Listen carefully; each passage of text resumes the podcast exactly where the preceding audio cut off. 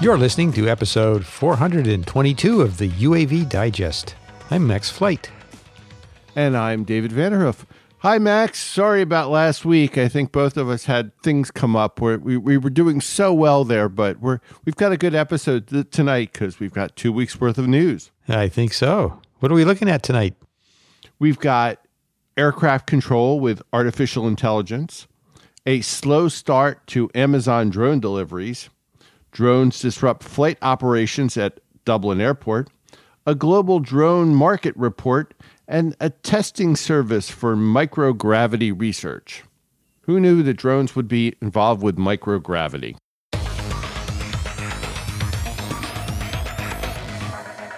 So let's talk about our first story. And this is from Popular Mechanics. Um, AI just flew an F 16 for 17 hours. This could change everything. Well, the Vista, which has been around for a long time, is a modified Lockheed Martin F 16C, excuse me, F 16D, and it is now being called the X 62 training aircraft. And what we see here is that they've used artificial intelligence in order to uh, fly this for more than 17 hours. And this is the first time that AI has operated a tactical aircraft. And the software allows it to mimic the char- performance characteristics of other aircrafts, which is what the Vista aircraft originally was done was for the test pilot school at Edwards. It was designed to um, act as a surrogate for other aircraft that was being tested. And now it has this new role where um, it's being flown by a droid. I mean, artificial intelligence. is is there a pilot in the cockpit while this is happening? Oh, absolutely. Um, ah. The F 16D is a two seat aircraft. So the Vista is a two seat aircraft. So usually you have a pilot and a flight engineer. In this case, you had probably a flight engineer and a pilot, but they were um, basically there to su- overfly, to supervise the flight of the artificial intelligence. And this sounds like it was from basically takeoff roll to landing, touchdown, that the AI controlled the aircraft completely, which is pretty amazing uh, technology leap forward to ha- think that a computer was doing the whole flight by itself.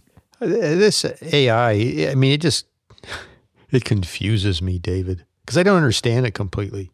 Uh, a lot of times uh, these days, when we're looking at AI things, it's uh, you know machine learning uh, is is what's actually uh, happening here. And of course, for machine learning, you've got to feed huge amounts of data in order to train the system. So you know, I wonder how that worked in in this case what kind of data did they train the AI with? I wonder. Well, I'm sure that basically, since the aircraft is designed to act as a um, surrogate for other aircraft, I'm sure that all of that data got fed into the AI from all of the missions it's flown for the last um, 10 to 15 years as as the Vista training aircraft. So I'm sure all of that information has gotten turned into algorithms and, and now has taught the aircraft to fly. And of course, with artificial intelligence, the whole point is it's supposed to learn as it goes. So each flight of that 17 hours, I'm sure, um, broadened its envelope further with it learning how to think through the process. Hmm. Fascinating stuff. So not quite a drone, but you know, definitely connected to what we're expecting someday in drones. So let's talk about our favorite subject next to the FAA. Amazon's delivery drones served fewer than 10 houses in their first month. That was from TheVerge.com. And then this was the better headline of which was Amazon drones have repeatedly delivered to fewer houses than there are words in this headline. And this was from Engadget. So Amazon has been making deliveries by drone in Lockeford, California and College Station, Texas. But that doesn't sound really that exciting when you find out the stats. Yeah, they haven't been making a lot of deliveries. Uh, some of this information comes from, I'm laughing because it, some of this information comes from something called the information. And uh, according to them, it said as, as, as few as seven houses had received Amazon packages by drone, two in California and five in Texas. And the report says that Amazon apparently has some safety concerns. Now, when you look at the specs for the Amazon drone, you can kind of see what those concerns might be. The Amazon delivery drone weighs around 80 pounds and carries a five pound payload, up to five pounds. So you're talking about 85 pounds, which is a big aircraft. Now, if you're making deliveries with this thing, you have to fly over roads and people. Well, now you've got a big, heavy drone uh, that is uh, intended to fly over roads and people. But the FAA says Amazon must ask for permission on a case by case basis. All right, that doesn't facilitate long, uh, large scale implementation of this.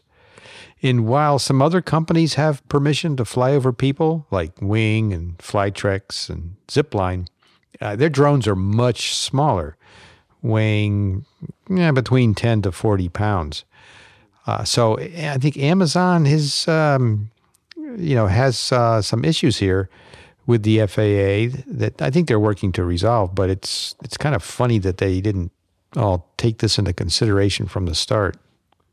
You know, and it, it harkens back to the days, Max, when we were we were listening to the FAA flying drones into in dummies' heads to make sure that the FAA regulations about flights over people were based on weight and weight of impact and force of impact, you know. So they set up these rules, I would say five years ago at least, for the, for flight over people. And clearly, um, the FAA is not happy with Amazon. The Amazon plan that the FAA approved required that they fly over roads. Amazon employees had to act as spotters and to make sure that no vehicles were coming when the drone needed to fly over the street. That's a little restrictive. It's a little restrictive. Um, and, and basically, if you're going to have a spotter drive the route that the drone is delivering, you might as well just put the package in the back of the yeah. car of the driver. Yeah. It, it, it is kind of, yeah, you're you're sort of going okay. At, at, some point, you have to say, okay, what's the point? You know, I, I I mean, yes, there are seven people, two in California, five in Texas, that can say, I had my whatever delivered by a drone, but that five pound package probably was cheaper to be delivered by the guy who was supposed to be the spotter for the drone than um, the actual drone, the actual drone operator itself. So last November, Amazon argued successfully that their new drone, the Mark 27 2 drone, is safer and more autonomous, that it didn't need as many humans or safeguards. And the FAA cited its quote enhanced perception system that allows for detection of people or obstacles below the unmanned aircraft during delivery or landing the FAA also liked the auto abort feature, remote alerts, and the fact that it can fly even if one of its six motors fails. So there was some some relief there. Uh, there's a, a document. It's actually a 64 page letter from the FAA to Amazon Prime Air that offers revised limitations for 2023 and uh, 64 pages it's kind of a lot to digest but there's some some high points that we might mention. You read every single letter and word. Sure i did. So what's in the 64 page letter max? Well it informs amazon prime air that the faa has partially granted their november 2022 petition to amend the exemption which if you want to look that up that's exemption number 18601 now, if you uh, take a look at this document, and we'll have a, link in the show notes to the PDF that you can see for yourself. But if you look in Table 2 and Table 3, those summarize 17 changes related to regulatory relief. Now, some were initiated by Amazon and some by the FAA. Some of them were accepted and some of them were not. These changes relate to things such as requirements and duration of medical certificates, minimum safe altitudes, also some qualifications for the pilot, for the check airman, and for the flight instructors. Uh, there are a couple other items too in that list. Simulated instrument flight and certain flight tests, reporting mechanical irregularities, flight locating requirements, and VFR or visibility requirements. So basically, we're not flying instrument flying. We're it's all visual flight requirements still. So as far as Amazon drone deliveries are concerned, uh, off to a slow start. It looks like um, perhaps we see some some changes made in terms of the re- regulatory requirements or the exemption requirements that Amazon has to operate to. Uh, hopefully, they'll continue to make uh, make progress and be able to increase the volume of their deliveries. It's still a lot of restrictions, Max. Yeah. Well, you know, you fly 85 pounds over sidewalks and roads and things, and, you know, it's got to be safe. What do you think the five pounds were that were, were delivered to these seven people? I don't know. I, I've talked to Amber, you know, about drone delivery, and I explained to her why uh, medical supplies seem to be the optimal drone de- delivery stuff. It's usually small, it's usually lightweight, and usually needs to be done in a hurry. So it just I'm just curious what you get from Amazon that you, you, for that's five pounds that you need right away to have it delivered by drone. But if you're going to have it delivered by drone, don't do it by an airport. In in our do we haven't had a you're grounded in a long time, but this was from the irishtimes.com. Drones disrupt flight operations at Dublin Airport for a second day running. Confirmed drone sightings caused six incoming flights to be diverted, three at Belfast and three to Shannon. It was a relatively short uh, suspension of operations, but it doesn't take much to be awfully disruptive to airline schedules uh, in destinations, but uh, suspended operations for 38 minutes on runway 28 right for departures, and they were suspended for 44 minutes on runway 28 left for arrivals. Of course, this affected Ireland's favorite airline and our favorite airline to talk about on Airplane Geeks besides United, which is Ryanair. So a quote was yesterday four Ryanair aircraft and over 700 passengers had their flights diverted to Shannon and Belfast. And again today, another four flights and 700 passengers were diverted, with thousands more having their flights delayed. Such drone disruptions at Ireland's main airport are unacceptable. We are calling on Minister Ryan to take urgent action to protect the country's main airport from repeated disruptions from illegal drone activity. Ryanair, of course, the real reason is they don't want to pay the transfer fees because of the delays. But you can understand the the disruption. All it takes is some clown to fly his drone uh, over or near an airport, and that's going to shut down operations. And look at all the hundreds of people that you know had their travel plans disrupted. It's it's a huge impact. So yeah, it's something. And, and I was going to say, and we've learned we've learned how quickly things have cascaded recently, where one airline gets delayed, and then it that airplane affects another airport where pilots time out, you know, and, and thus this, there's a spiral out of control. It's amazing how much interconnectivity passenger aviation has, you know, and requires a timely transfer of aircraft, you know. And if people are flying drones over an airport, just don't do it. You know, there there's plenty of places you can figure it out, but just don't do it. Right. So, DJI is still dominating the market despite being blacklisted by the US. And this was from CNBC.com. A report by Drone Industry Insight says the global drone market was over 30.6 billion in 2022 and that's expected to grow to 55 billion in 2026. And DJI has 70% of that market share. That's a big chunk of market. Well, that's what you call dominating, and uh, for sure. And this comes from the Global Drone Market Report 2022 to 2030.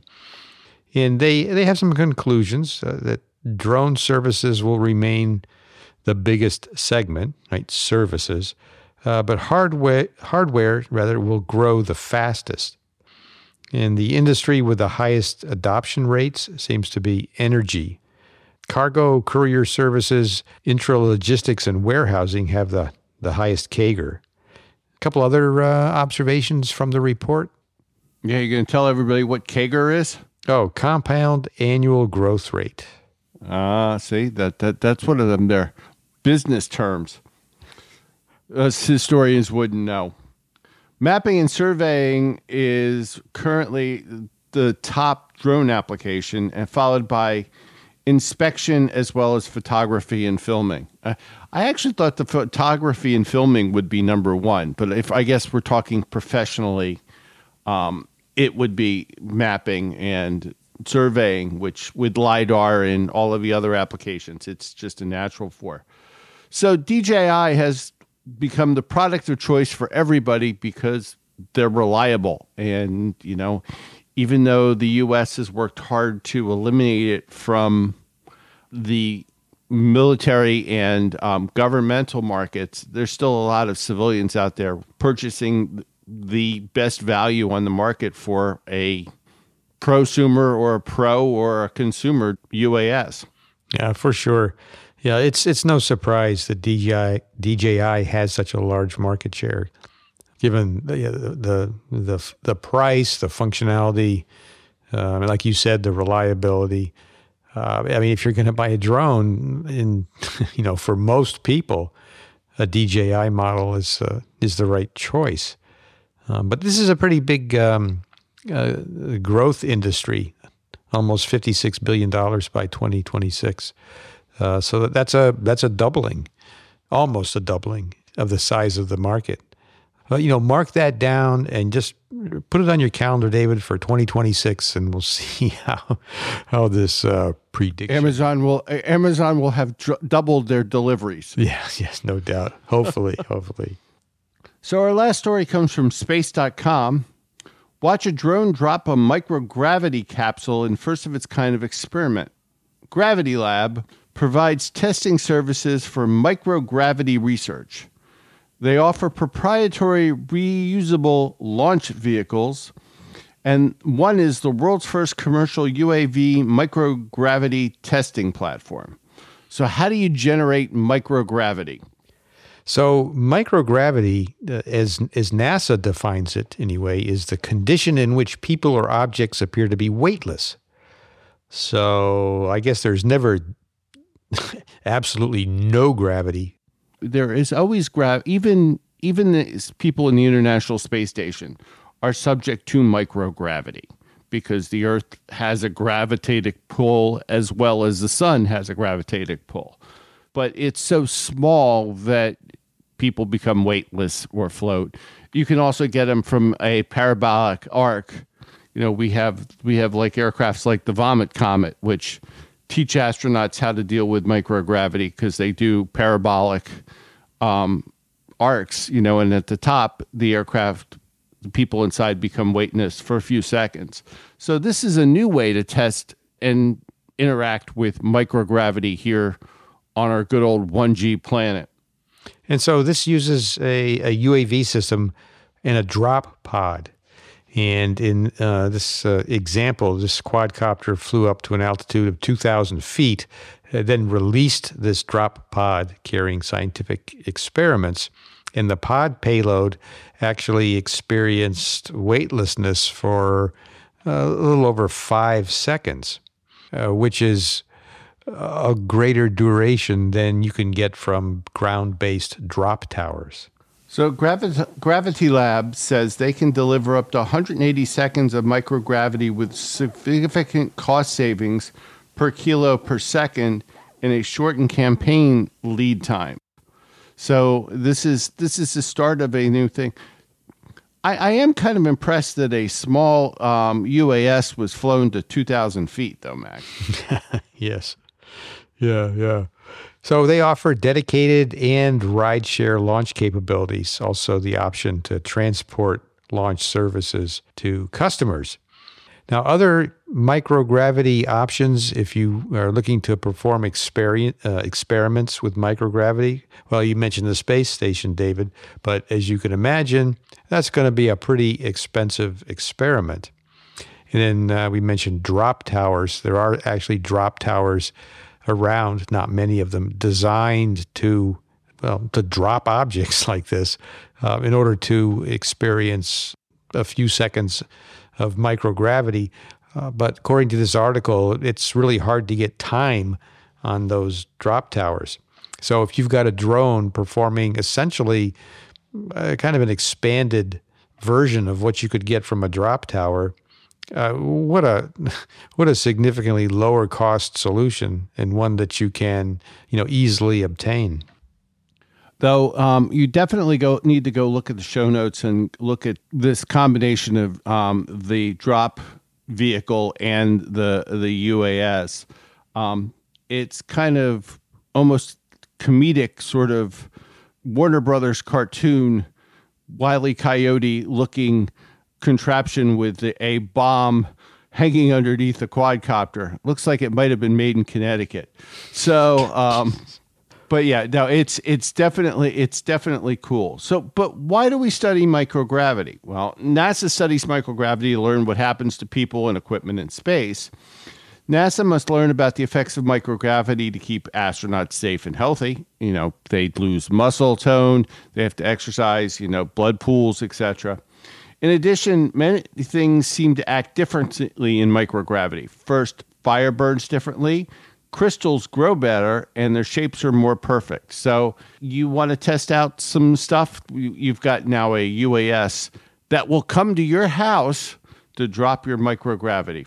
So um, pretty neat, um, interesting technology, and again, a really good use for a UAS. Can imagine what the next one's going to be when, when if it's going to be higher than two thousand feet. You know, what kind of FAA clearances do you need? Because this took place in Great Britain.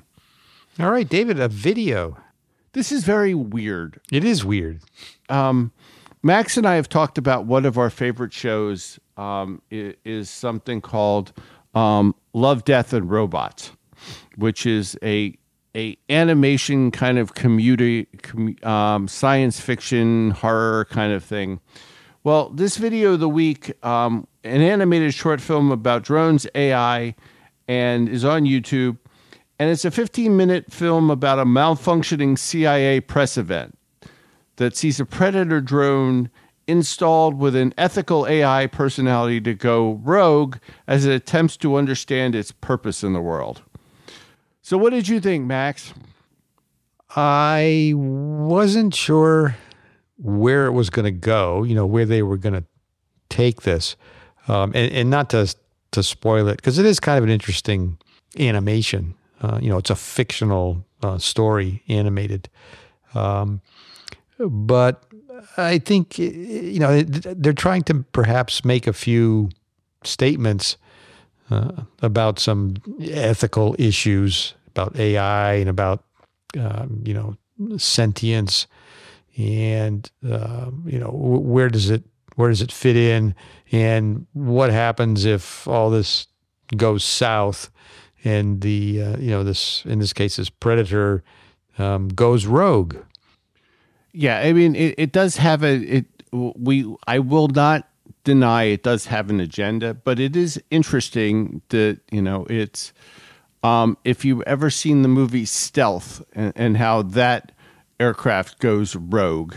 Um, this is sort of a little along those lines too. So we'd like to hear your opinions. You know, I mean, if you watch it, um, just drop us an email at feedback at the UAVdigest.com and tell us what you thought about what it was saying or um, the animation's good. It's got an interesting plot, and you can dance to it. So I give it a ten. you can dance to it. Uh, what I don't recall is who produced it. I think I should go back and look again. That uh, that might tell you something more about the uh, the intent of it. But meantime, we want to thank you for listening to this episode of the UAV Digest, episode 422. And you can find us at the UAVdigest.com. And of course, you can send us an email to feedback at the UAVdigest.com. You can find us on our Slack listener team, and you do that again by sending us an email requesting it. Um, you can find us on social media. You can find Max and I on um, LinkedIn. And of course, um, you can find us Wednesdays with our gang at over at Airplane Geeks. Um, our last episode was pretty good because it was talking about a new flight simulator program. So that's along the lines of AI and and autonomy. So check that out with Jon Ostrower. So with that, I'm going to say this is David in Delaware and Max in Maryland. Thank you for listening.